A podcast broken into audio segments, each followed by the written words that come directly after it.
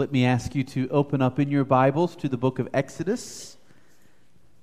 The book of Exodus, chapter 9. Exodus chapter 9. After a couple of Sundays away, we now return to our study of the 10 plagues that God brought upon the nation of Egypt.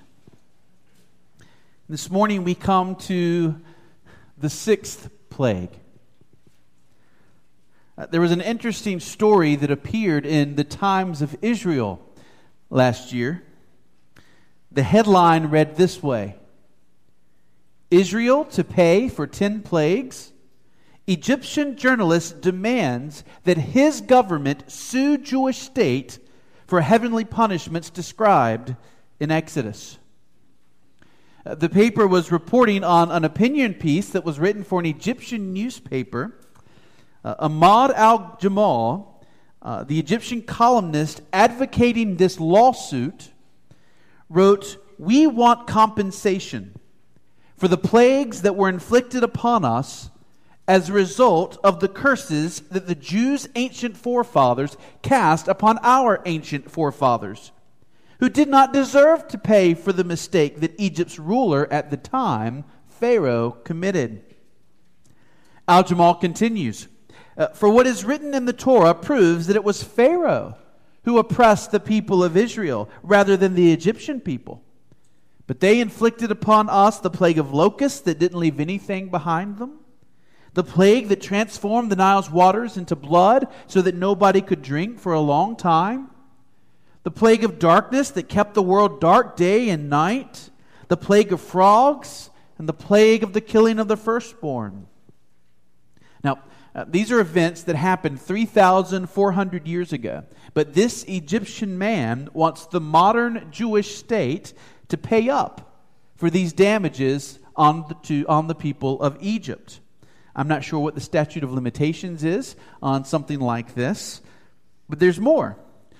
This man called for compensation for all of the materials that the Israelites took out of Egypt when they left that nation. He said, "We want compensation for the gold, the silver, the copper, the precious stones, the fabrics, hides, and lumber, for all the animal meat, hair, hides, and wool, and for other materials. All these materials that the Jews used in their rituals. These are resources that cannot be found among desert wanderers unless they took them before their departure." It's interesting in his appeal that Egypt sue Israel for compensation concerning these plagues. He nowhere mentions the fact that the Jews were actually slaves in Egypt. If the Egyptians can sue for the damages caused by the plagues, then can the Jews now sue for the centuries of hardship and slavery that they endured? I bring that article to our attention for a couple of reasons. First, I just found it interesting that somebody would argue that today. But more importantly, it raises the question of whether or not God was right to bring these plagues upon the nation of Egypt. Because Al-Gamal's argument is that Pharaoh was the one sinning. Why did the whole nation have to suffer for this one man's sins? Well, I think there are a couple of responses to that. First, when we look carefully at what the book of Exodus tells us, we find that it is not just Pharaoh who is guilty here. It is the people of Egypt who have enslaved the Israelites. Egypt as a nation participated in the policy of killing the infant sons of the Israelites. Egyptians served as slave masters and as overseers. As much of a dictator as the Pharaoh might have been, he could never have kept Israel in slavery if the Egyptian people had been adamantly against it. And so the idea that the Egyptian people were somehow innocent in this whole matter is just wrong. But then second, we need to remember the idea of federal headship. Throughout the Scriptures, God relates to people in part based on the actions and attitudes of those who represent them. The clearest example is Adam, the head of the human race. His fall was our fall. His sin was our sin. The curse that came upon Adam as our representative is our curse. In the same way, Christ is the federal head of Christians. God treats us who are Christians with love and acceptance and with peace, because that is how he relates to our representative in heaven, Jesus Christ. We are the body of Christ, the bride of Christ, the people of Christ, and it is through Christ as our federal head that we enter into the love of God. In the Old Testament, God often judged nations based on the actions of their leadership. You see, there's always a direct connection between people and their leadership. If the leadership is corrupt, the people will soon become corrupt as well. And thus, when God is addressing a sinful nation in the prophets, he often speaks directly and forcefully against the rulers, the priests, and the false prophets. Those in leadership positions are often targeted first. In the New Testament, this is one of the reasons why Christians are taught to be so careful about who they install as leaders in their local churches. As the leadership goes, so will go the church. In fact, this principle is one biblical reason that was given for why America was right to rebel against the British king in the Revolutionary War. King George was considered to be a wicked, oppressive ruler by the colonists, and many believed they had a duty before God to come out from under his leadership, or they would suffer the consequences of his wickedness. So with all that said, let's look together at our sixth plague here in Exodus 9, beginning in verse 8. Exodus 9, beginning in verse 8, and this is the word of God. And the Lord said to Moses and Aaron, "Take handfuls of soot from the kiln, and let Moses throw them in the air in the sight of Pharaoh. It shall become fine dust over all the land of Egypt, and become boils, breaking out in sores on man and beast throughout all the land of Egypt." So they took soot from the kiln and stood before Pharaoh, and Moses threw it in the air, and it became boils, breaking out in sores on man and beast. And the magicians could not stand before Moses because of the boils, for the boils came upon the magicians and upon all the Egyptians. But the Lord hardened the heart of Pharaoh, and he did not listen to them, as the Lord had spoken to Moses. So 5 plagues have come and gone. Each plague has gotten increasingly more and more severe, and Pharaoh has refused to give in. He will not submit to Yahweh, the God of Israel, the true God. And thus, the 6th plague comes. I'm going to make just 4 observations about this plague.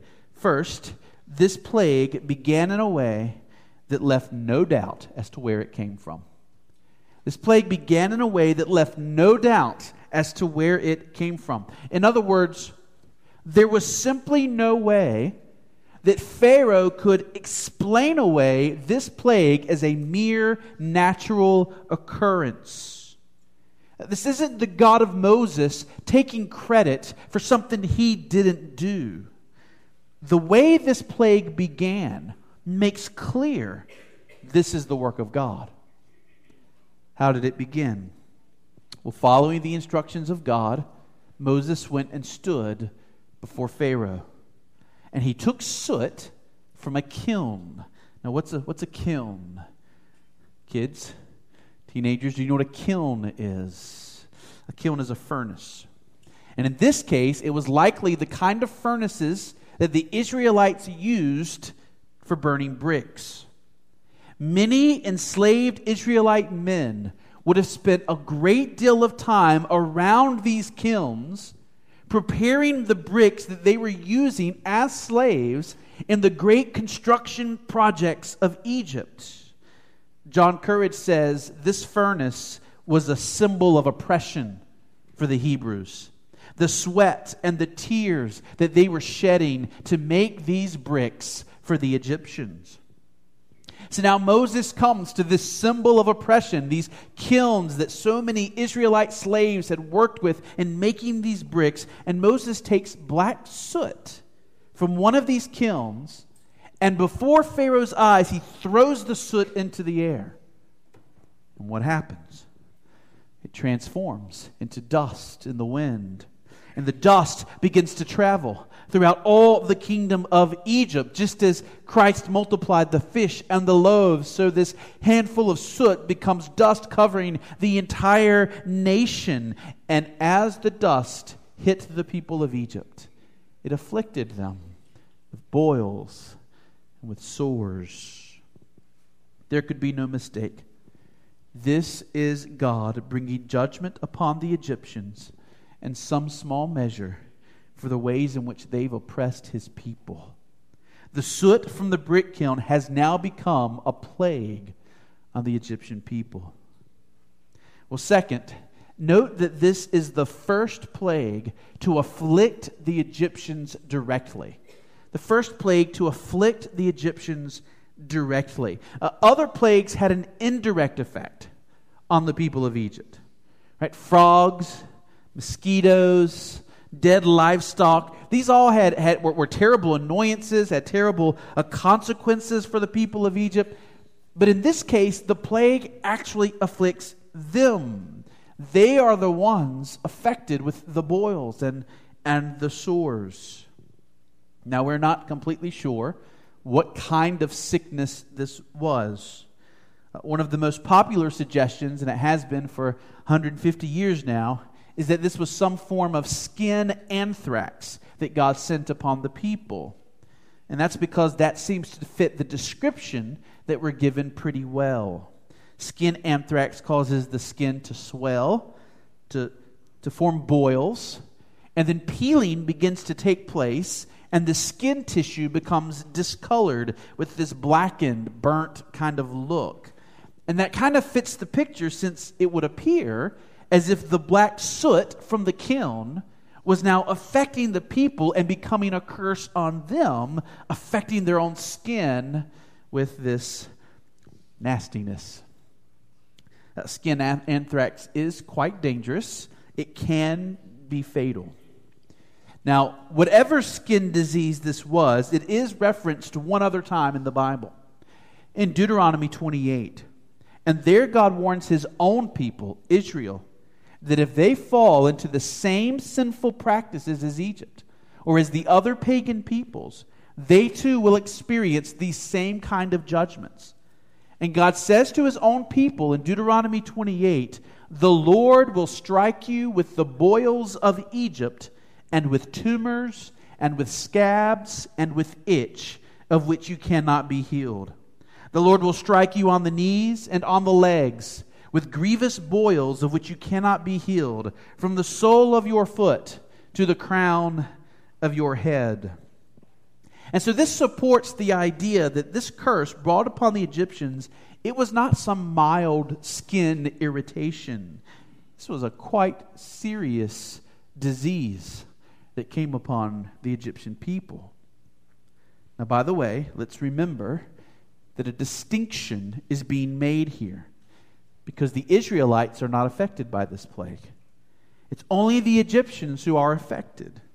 And this was even more evidence, clear evidence, that this was the sovereign work of God, declaring to Pharaoh, declaring to the Egyptian people, that the Hebrew God is the one true Almighty God, and that they should submit to him and let his people go.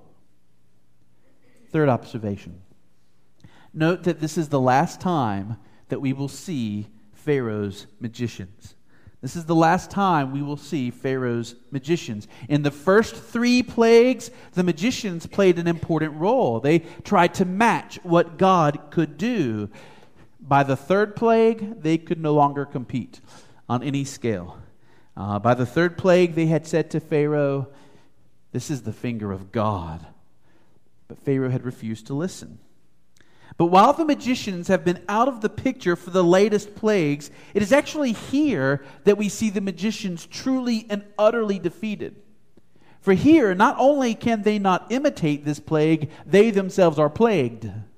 They themselves are afflicted by these boils. Look again at verse 11. Verse 11. The magicians could not stand before Moses because of the boils, for the boils came upon the magicians and upon all the Egyptians. You see, there's a contrast here between verse 10 and verse 11. In verse 10, Moses and Aaron are able to stand before Pharaoh. But in verse 11, the magicians can no longer stand before Moses and Aaron. And so all of this evidence is staring Pharaoh right in the face. His best men, his greatest religious leaders, they have nothing to offer him.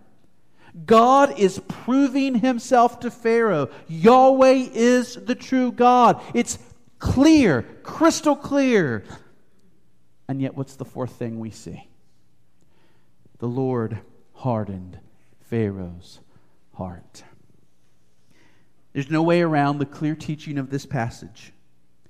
All of the evidence should be compelling Pharaoh to fall on his knees and surrender. We look at this passage and we say, is this Pharaoh insane? Is this Pharaoh crazy? What more does God need to do? But sin does make us crazy. Pride can make us insane. And God has bigger plans being unfolded here. God has plans to rescue his children in a magnificent fashion. God's plan is to rescue his people in such a way that nations far and wide will hear of it and will fear the God of Israel. And therefore, as is his sovereign prerogative, the Lord hardens Pharaoh's heart, and Pharaoh continues in his stubborn rebellion. Now, we have noted in each one of these plagues how God is working through them to basically embarrass and to humiliate the gods of Egypt, right? These gods that aren't real gods but are demonic spirits being worshipped as gods. And each one of these plagues is revealing how these deities of the Egyptians are false deities, powerless against Almighty God. And in this plague, we see that all of those gods who the Egyptians trusted for health and for well-being are now totally overpowered by the will of God. Now, there are a number of gods that the Egyptians trusted for health and for fitness, but perhaps none was looked to more for physical health and protection than the goddess Sekhmet. Sekhmet. Philip Ryken mentions that Sekhmet was the most common deity looked to by the Egyptians for dealing with disease. In fact, the priests who served this goddess formed one of the oldest medical fraternities in human history. This goddess was so important in Egyptian culture that one pharaoh, Amenemhat I, actually moved the capital of Egypt to the city that served as the center for Sekhmet's cult. She was typically pictured as a lioness, and live lions were kept inside her temples. She was seen as a protector, especially the protector of Pharaoh as he goes out to war. And it may have been in this role as a protector that Sekhmet became associated with medicine and with healing and with bodily health. Sekhmet was said to have the power to create epidemics, and she was said to have the power to end epidemics.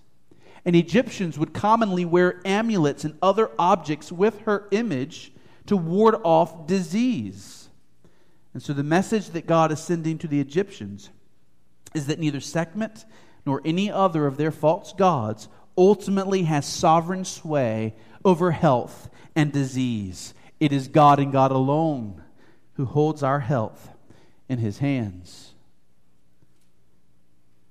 Now we might look down on the ancient Egyptians for looking elsewhere rather than to God for their health. But do we not see this same temptation in our own lives? Are we not tempted to put our trust in our modern health systems and all of our technology and all of our doctors with their medical skill? Are we not tempted to assume that when we go to the doctor or to the hospital, they will have the power to make us well? And yet at the end of the day, all of our best doctors and all of our best nurses and the very best of our medicines and the very best of our modern procedures, they are only as effective as God would have them be. Those who work in the medical fields, and we have many here in our church, would be the first to tell you that while they can do what they can do, even modern medicine has its limits. At the end of the day, your health lies in the hand of God. We must look to Him, trust Him, cry out to Him for health. And when He chooses to bring ailments upon us, and one day death itself, we should be able to receive these with faith in our hearts, trusting that God is good and that He will care for our souls. This body will one day be placed in the ground, but it will be resurrected, and it will be made brand new. And on that great resurrection day, we will see that our God truly is the great physician. Yes, He is the great physician of our souls, but our God is also the great physician of our bodies. And so while we should thank God for the days in which we live, and the medicine available to us, and those who give their lives to medical services and caring for our bodies, at the end of the day, where must our trust be? In God and God alone. Now, we come to the prophetic lesson of this plague. We've seen before that the book of Revelation looks back to Exodus and these plagues to help us understand what we should be expecting from God right here today, in these last days, as we're looking forward to a final judgment to come. There are plagues being poured out on this world even now to wake people up and to warn them to be ready. And so what is the prophetic lesson of this plague? Well, like so many others, we find the answer in Revelation 16. It's the same chapter where John speaks of water being turned into blood, frogs coming forth on the earth. And in Revelation chapter 16, he says this in verse 2. So the first angel went and poured out his bowl on the earth, and harmful and painful sores came upon the people who bore the mark of the beast and worshipped its image. So God reveals to us in the book of Revelation that during these last days, we should expect to see physical afflictions coming upon those who are ungodly and worldly, rejecting His truth. The word sores in Revelation 16:2 is the same as the Greek word used to translate boils here in Exodus 9. So Revelation looks back at this Exodus account and back at what God said to His people in Deuteronomy. And He says that those who walk in the path of evil should expect to be cursed with physical afflictions. Sickness is a judgment from God upon the ungodly. Now, please don't misunderstand. Sickness doesn't just come to the ungodly. God also uses sickness for sanctifying purposes in the life of His children. How many senior adults have found themselves slowly going through physical affliction after physical affliction, and what is God doing? He's creating homesickness in their hearts. He's causing them to become less worldly minded, more heavenly minded, preparing them so that when it's their time to go, they're ready to see the face of Christ. Yes, they're going to miss their kids. They're going to miss their grandkids, but they're ready.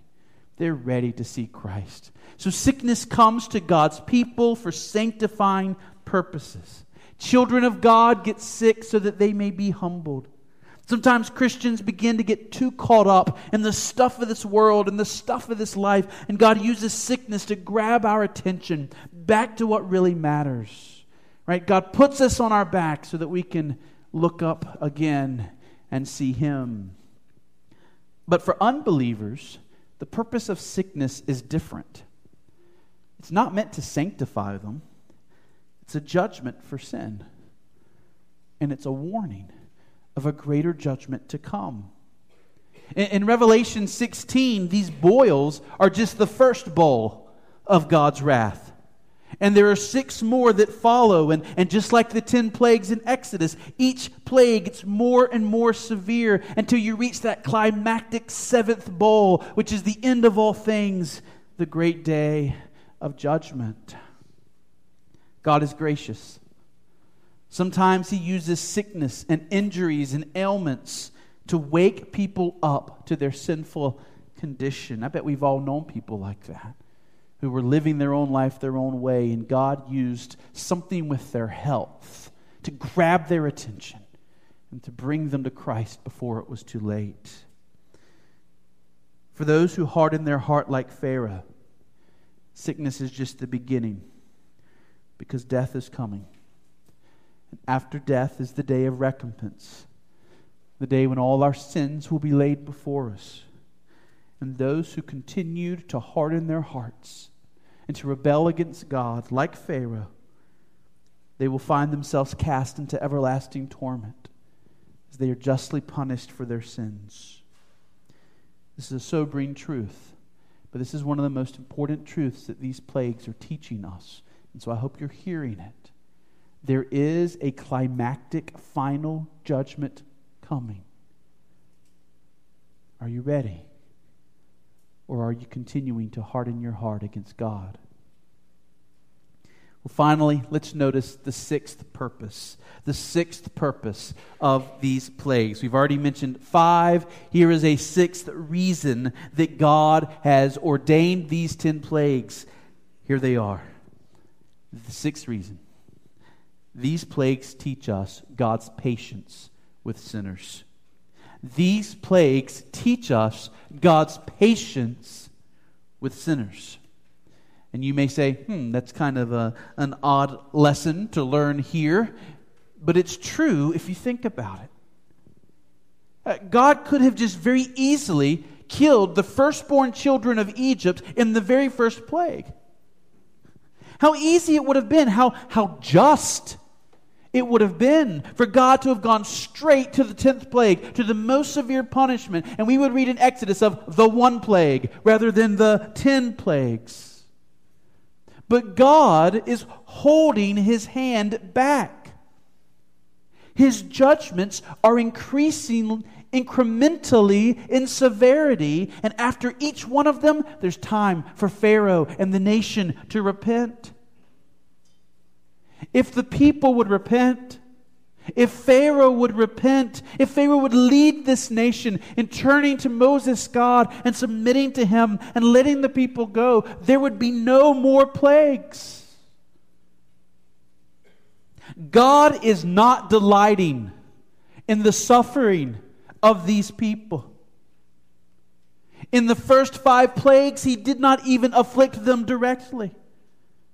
In this 6th plague, He makes them sick. And even though anthrax can be fatal, we do not read of a single death. God is holding back His hand. He's being merciful. He's being patient. He's giving them every opportunity to repent. Let me mix some of my words with those of Octavius Winslow. What is the patience of God? It is the power of God over Himself. Yes, God is sovereign over man, but God is also sovereign over Himself. Were it not for God restraining Himself, this sinful, fallen world would not exist a moment longer. But God's mercy holds back His judgment. His goodness restrains His justice. His patience curbs His power.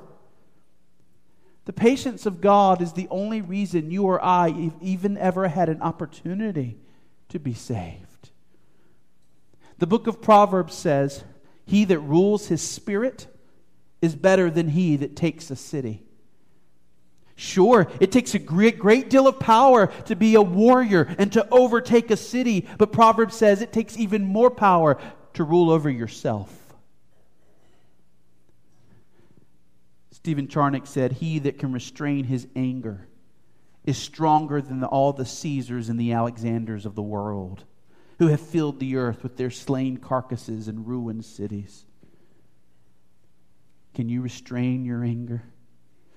Can you hold back yourself? God's slowness to anger is the greatest proof of His great power than even His creating the world or His power to dissolve it by a single word. Yes, God has dominion over His creatures, but God also has dominion over Himself. And God's patience in the face of our sin is simply amazing.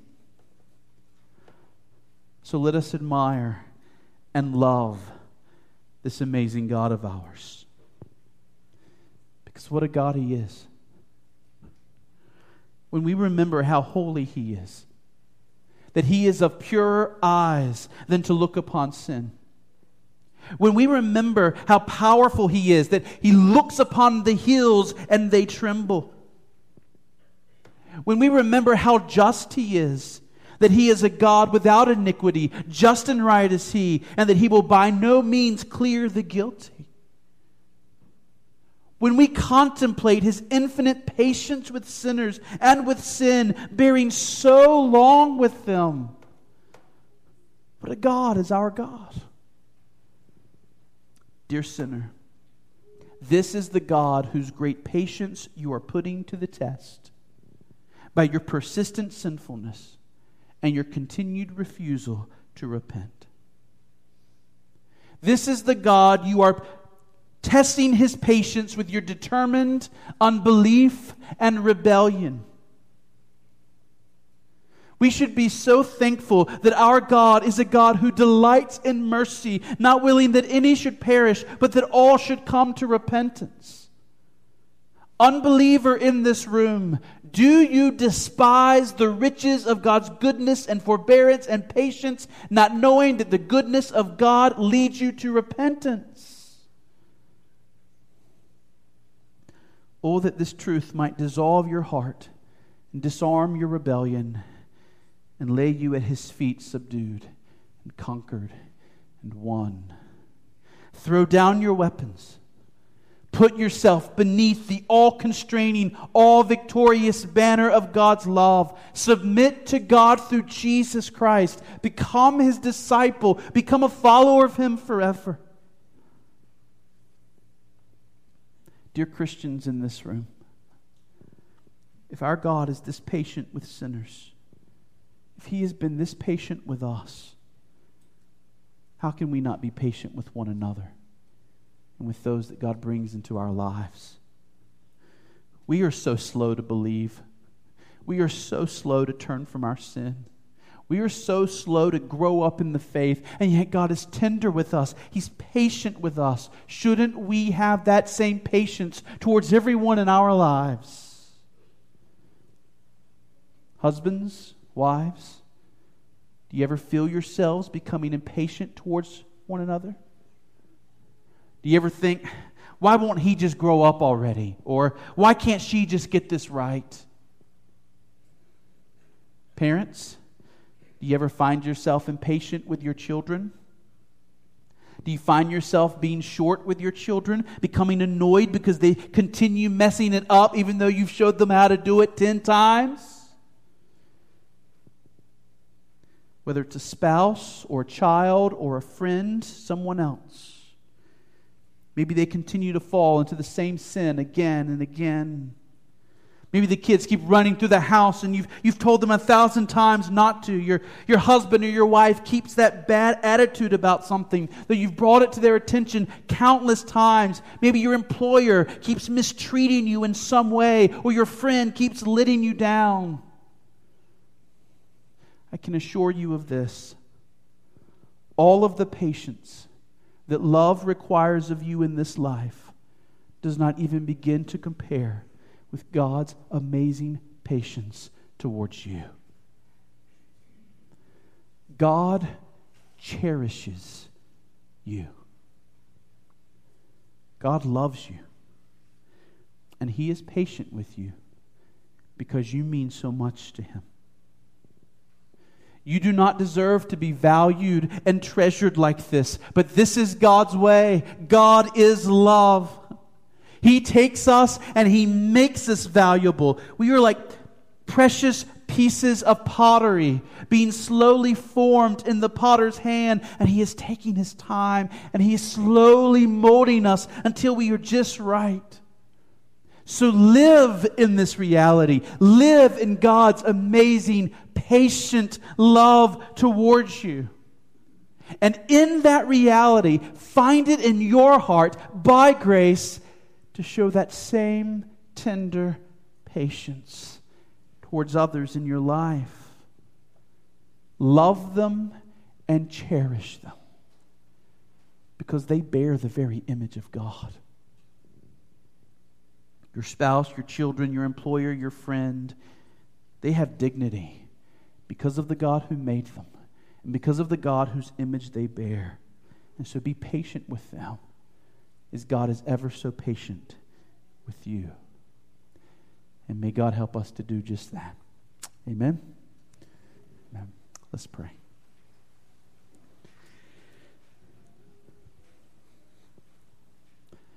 Father, it is very kind of you to give us so many warnings, both in the Bible and in our experience of the judgment to come.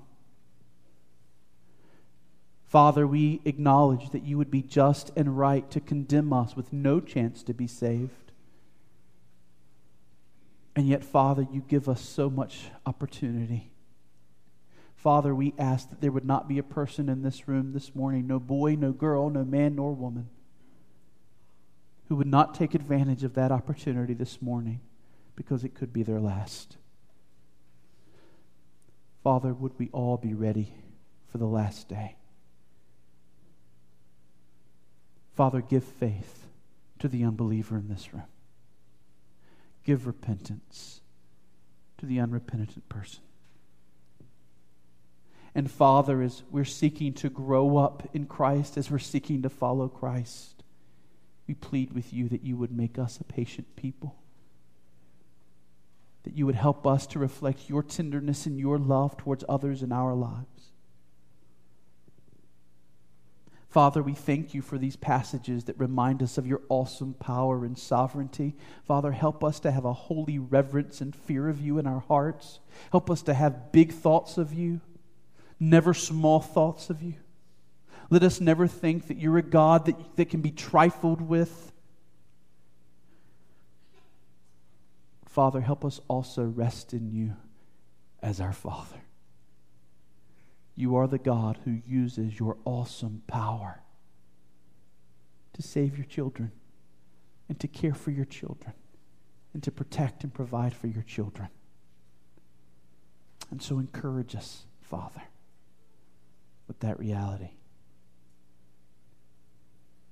Father, we ask that you would bring us back tonight as we continue to move forward in the study of your awesome word. And we ask that you would continue to do us good, both as individuals, as families, and as a church. We ask these things in Jesus' name. May the Lord bless you and keep you. May the Lord make his face to shine upon you and be gracious to you. May he lift up his countenance upon you. And may he give you peace. Amen.